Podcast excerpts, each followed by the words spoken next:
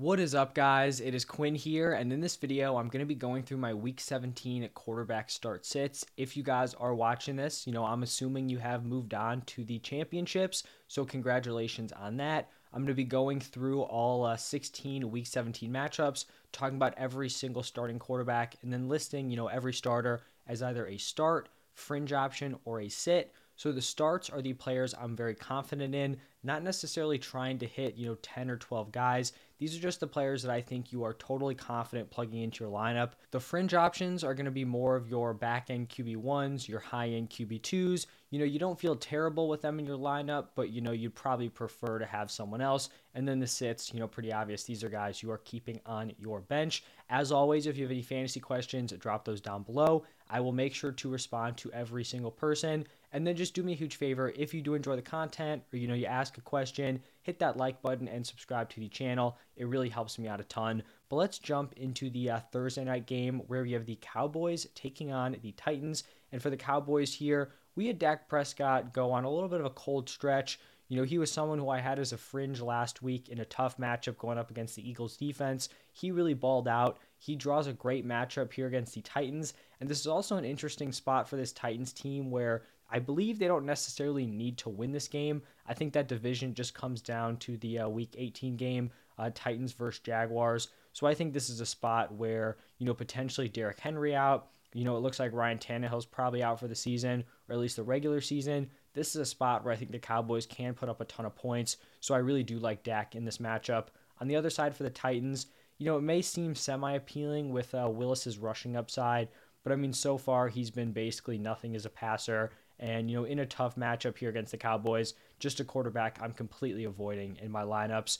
Now, moving over to the uh, Cardinals Falcons game, this is a matchup that's probably going to be pretty gross, and I'm definitely going to be avoiding both of these quarterbacks, whether it's Colt McCoy or Brock Purdy for the Cardinals, and then Desmond Ridder for the Falcons. All those guys are going to be sits for me. Moving over to a uh, divisional matchup here between my Chicago Bears taking on the Detroit Lions. And I actually really like both of these quarterbacks in this matchup. For Justin Fields, we kind of saw him have his first down game in a very long time. You know, drew a tough matchup against the Bills, had a lot of injuries at the wide receiver position, and then also, you know, kind of a tough weather game. I think this is a great matchup here against the Lions. The Lions are going to put up a lot of points. Um, so Fields is going to have to match that. You know, they're not a super daunting defense. And, you know, we've seen the run that Fields has been on. I'm not letting one down fantasy game, you know, totally push me away from him. He still has a crazy high ceiling. This was really like the first game in a long time where he hasn't gotten that rushing uh, performance off. I think he can bounce back here against the Lions.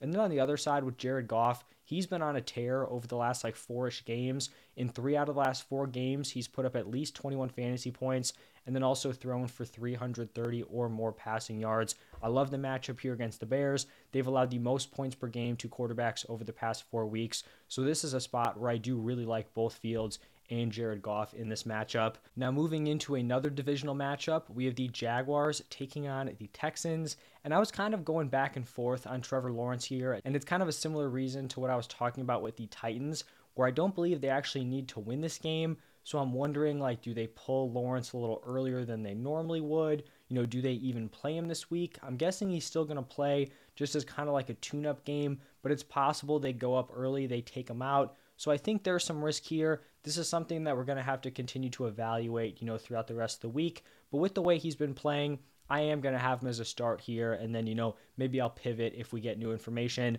On the other side for the Texans, should be no surprise that Davis Mills is a sit.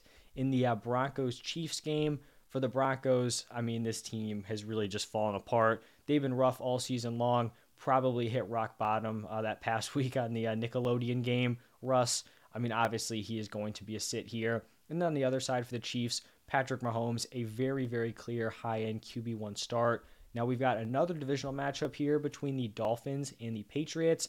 And for the Dolphins, I have Teddy Bridgewater here on this graphic with Tua entering concussion protocol and him already suffering two concussions earlier on in the season. I would honestly be pretty surprised if he's cleared.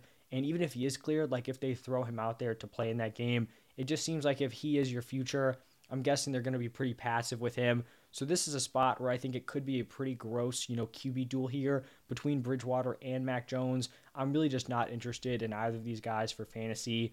Moving over to the Colts taking on the Giants. I mean, for the Colts here, this team falling apart, whether it's Foles, Matt Ryan, or Sam Ehlinger, sitting all those guys. And then for the Giants, even though it may be a tough matchup against this Colts defense, Daniel Jones just continues to give you fringe QB1 production. So he's someone who I do like as a uh, you know fringe option this week. Saints Eagles is up next here, and for the Saints, you know pretty clearly I have Andy Dalton as a sit, and then for the Eagles I have Jalen Hurts as a start. It does seem like a uh, you know potentially reasonable possibility that he does make his return. If he's playing, he's someone I trust in my lineup, and then even if he's out and we see Gardner Minshew, he's probably like a very high end fringe option could even crack my uh, top 12 quarterbacks this week, someone who I would still like to play in fantasy. Uh, we have the Panthers taking on the Buccaneers.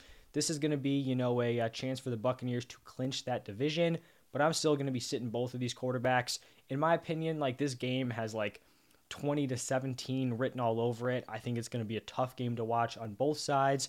You know, we have the Panthers who really like to establish the run. It's not a great matchup here against that uh, Bucs defense. Sam Darnold, not someone I want to be playing for fantasy. And then on the other side for Tom Brady, he really just hasn't shown a fantasy ceiling all season long. I really don't think this is on him. I think everything's kind of fallen apart around him. But I mean, you know, for a fantasy option this week, someone who I definitely don't want in my lineup, he kind of, you know, is able to salvage some of his performances with, you know, his crazy like fourth quarters or, you know, sending the uh, game to overtime but this isn't like a smash matchup against the Panthers. And this Bucs offense just hasn't really shown me anything where I really like want to have him in my lineup. So if you're in your fantasy championships in like a 10, 12 team league, I would hope you have a better option uh, than Tom Brady.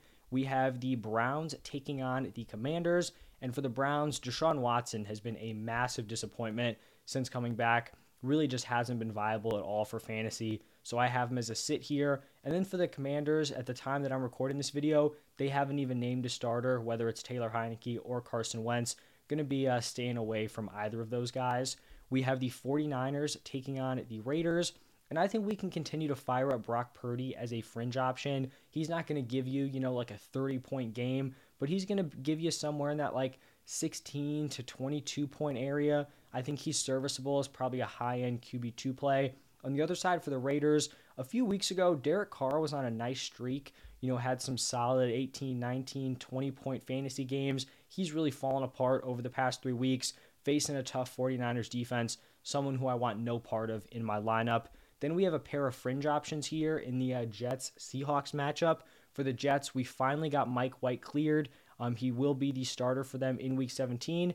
I think, you know, this isn't an ideal matchup here against the Seahawks. And, you know, Mike White's probably not, you know, your favorite guy to have as your fantasy starter. It's probably more impactful for the other weapons like a Garrett Wilson or an Elijah Moore. But I still think he's someone who could be in mid tier, high end uh, QB2 potential. And then for the Seahawks, I think Geno Smith probably is going to fall in a similar range here. He draws a tough matchup against this Jets defense. We'll see if he is able to get uh, Tyler Lockett back this week, but right now he uh, will be a fringe option for me.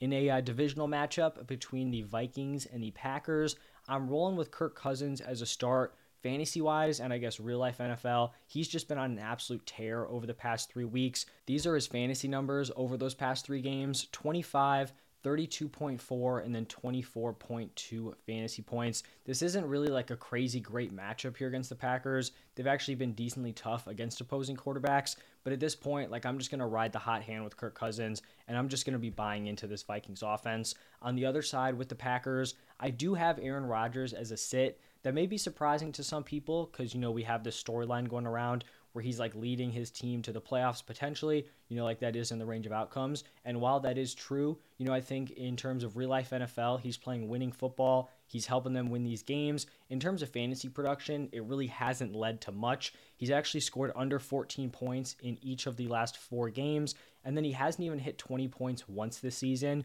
So even in a pretty strong matchup here against the Vikings, I still can't really rationalize starting him with just, you know, how low his weekly floor has been and then the lack of a ceiling all season long. Moving over to the uh, Rams taking on the Chargers, we had Baker Mayfield coming off of this, you know, crazy breakout from this Rams offense, and I'm still just not going to be buying in here. It kind of seems fluky. Who knows? The Chargers defense was uh, pretty soft early on in the season. They've really kind of tightened it up as of late. So Baker is going to be a sit. And then Justin Herbert has, I think, you know, underwhelmed this season. Even with the weapons back, he hasn't had this crazy offensive explosion. He's someone that I'm still going to be going back to the well on as a start. He may be more in that like QB6, QB7, QB8 range, but he is still someone that I would be starting with confidence uh, heading into week 17. Then on, I believe, Monday Night Football, we have the Steelers taking on the Ravens. For the Steelers, like Kenny Pickett, just has not been fantasy relevant all season long. And then for the Ravens here, I have Lamar Jackson as a start. I kind of thought we would uh, see him back playing week 16. It didn't happen. Hopefully, we get him here in week 17, and I would be fine throwing him right into my lineup, you know, coming off of that injury. If they're bringing him back, I assume he will be good to go. I'm assuming he'd still have, you know, the same rushing ability and that he wouldn't be super limited. And then in the final game of the week, big time matchup here. Should be a fun game. The Bills taking on the Bengals. Not going to get too cute here. Both of these guys are very strong starts for me. So firing up Josh Allen and then firing up Joe Burrow. And that is going to wrap it up for my week 17 quarterback start sits. As always, if you enjoyed, hit that like button, subscribe to the channel. Today I'll be posting, you know, all my start sits. So the running backs and wide receivers are definitely up by the time you're seeing this. Tight ends will be up also. And then going through my rankings over the next few days for every single fantasy position. So thank you guys again for stopping by, and I will see you in the next one.